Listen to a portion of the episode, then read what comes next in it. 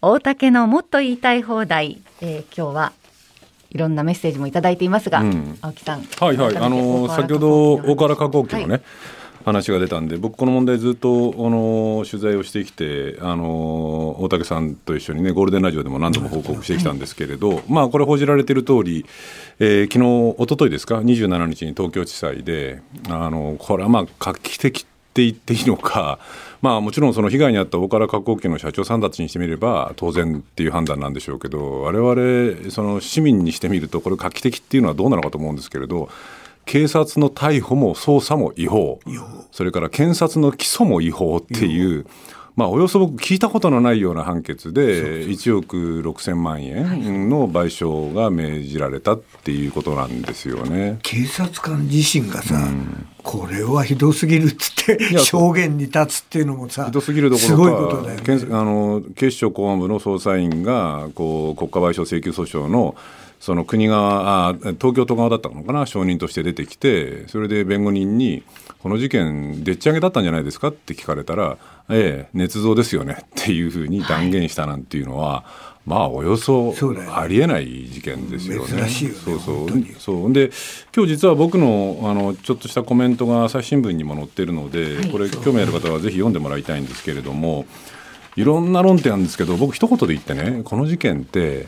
まあその政権と警察の一つは蜜月それから警察特に警視庁公安部公安警察のこう存在そのものの問題それからそのそれを制御できない検察の問題でさらにはそのこう人質司法みたいなね要するに検察がこう言ったことを裁判所も全然追認しちゃってこうちゃんときちんと自分たちで判断下さない。うんつまりこの刑事司法とこの捜査機関のまあ矛盾みたいなものがこんなに凝縮された事件っていうのはないだろうなって思ったんですね。僕はさっき言ったように村木敦子事件をそう思い出したわけ。それでさっきも言ったようにこう経済的な事件とオーバーラップして見てるから。そうするとちょうど米中のそうですよ。あの経済摩擦がある中で、対中輸出に対する経済規制みたいなものを日本政府側がアメリカに示したいっていうその背後にそういう欲望が、ま、丸見えでしかも2020年の3月は黒川検事長の定年延長問題とほぼ同時にこの証拠でっち上げをやるっていうね。この安倍さんの末期最後の頃にこういう事件が起きたっていうのは僕はすごいディープな安倍体制っていうものがいかに異常だったかっていう僕はそういう事件として捉えてたんでそれねそこら辺はだからあのまあ僕も同意するんですけれどもう少し言うとね要するに一つはねこうあの事件の背景、まあ、つまり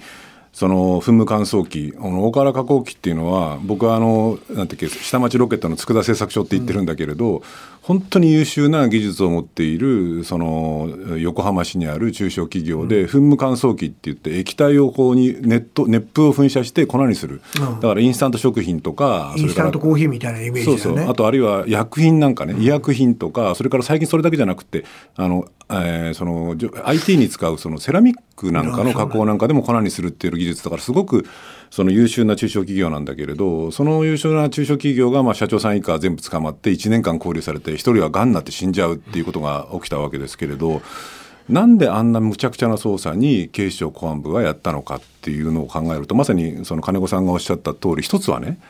その公安警察って金子さんご存知だと思いますけれどもともと政治警察なわけですよ、つまり時の政権だったりとか時の体制を守るっていうことを至上命題としてかつては反共っていうのがレゾンデートルだった。で最近その冷戦体制が終わっちゃって反共なんていつまで言ってんだって言われるもんだから、その代わりに今度外事部門つまりスパイスパイとか不正輸出とかテロ対策とかっていうところに今軸足を移してきてそっちの組織を増強してきたんですね。うん、なのでそっちの組織を増強した以上なんか手柄を立てなくちゃいけないっていう欲望が公安警察にはあった。からもう一個はまさに金子さんおっしゃったようにその経済安保っていうものをこうアメリカの意向で日本の政権が旗を振り始めた。で当然警察はあ経済安保こそ今やれば政権が喜ぶネタだろうっていうふうに思う。からもう一個はこれも安倍さんあの金子さんさっきちょっとおっしゃられたんですけれどやっぱり安倍政権ってね要するに経産省政権とか言われたけど僕に言わせれば圧倒的な警察政権でね官房副長官が公安警察出身の警察官僚それから内閣人事局もそのこの杉田和弘っていう警察官官房副長官が兼務した。それから国家安全保障会議っていうねのができて、そこの事務局長これまあ、外交安保防衛の企画立案を担当するんだけどここにも北村茂っていうあれ外事外事警察。外事警察の人ですね。いわゆる公安部門で外事を担当してた警察官僚がついた。スパイ部門です。そう。だから考えてみると安倍政権ってその各省庁の調整をする官房副長官、うん、幹部官僚人事をその牛耳る内閣人事局長。から外交や防衛や安全保障の企画立案まで全部警察官僚がやってたわけですよ。だって杉田和弘が、最後は学術会議の任命拒否のリストを作ったのが杉田和弘、そうなんですよ。だから思想パージをやってるそういう専門部門だ。でその安倍政権下で特定秘密保護法とか共謀罪とか重要土地規制法とか通信傍受法の強化とか警察が昔から欲しく欲しくて欲しくてしょうがなかったけど手に入らなかった治安法が次々できてっていうその政治と警察の一体化みたいなことが起きてでしかも経済安保の旗を振りでこう公安警察の側はこう増強してきた外事のその手柄が欲しいっていう、その交差点のところに、まあ、ある意味でこの大から加工機ってものが、まあ、血祭りに挙げられたみんな多分2015年体制って俺が言ってるものを、何が安倍さんを選んじゃったのかね、うん、投票に行かない人も選んでんですよ実は、うん、この選んでるものはこの大河原加工機と、うん、その黒川事件？黒川になんか定年延長事件っていうのがダブって出て米中の貿易摩擦みたいな問題が出てそれが警察官僚が牛耳るそういう政権だったっていうことを、もうちょっと深く考えないととんでもないことが起きてたのかもしれない。だから、青木さんが、あの黒黒川さんが総検事総長になれなかったことでこうなったんだってほっとする意味が、その体制レジームの体制がとんでもなく危険な状態になってたわけだ。でそれが止まったっていうことを、良かったと思ってるわけ。うん、僕はその良かったと思うけど、うん、もまだこれは検察そのものが変わってるわけじゃないからっていう言い方をしてるだけで、ニュアンスの違いはあるんだけど、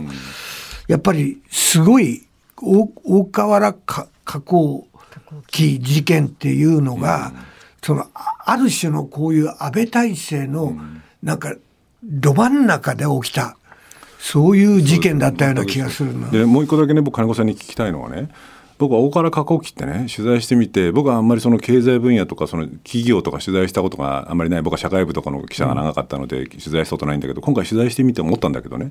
ああいう中小企業がある種戦後の日本のこの国の産業っていうものの土台を支えてきたわけじゃないですか。まあ、そうですよね。ね。でそのねこれ今回ねその基礎取り下げで、その公安部のその捜査が、まあ、あまりにもおかしかったから、こう、基礎取り下げで国売訴訟で国売も認められたけれども、あれ、あのまま突き進んだら、こういう優秀な企業が一つ潰れてるわけですよね。いや、安倍さんは、うん、あの、国の経済なんかどうでもいいんだよ。うん、で、韓国を叩くために、うん、あの、いわゆる半導体の素材メーカーを輸出禁止にしたじゃない。あれも、あの、自分、自前で作れ、作られちゃったら大変なことなんだけど、まあ、新越科学とか、JSR だっけ、あの、日本ゴムですよね、あれとか、三菱ケミカルとか、いくつかあるんだけど、そういう、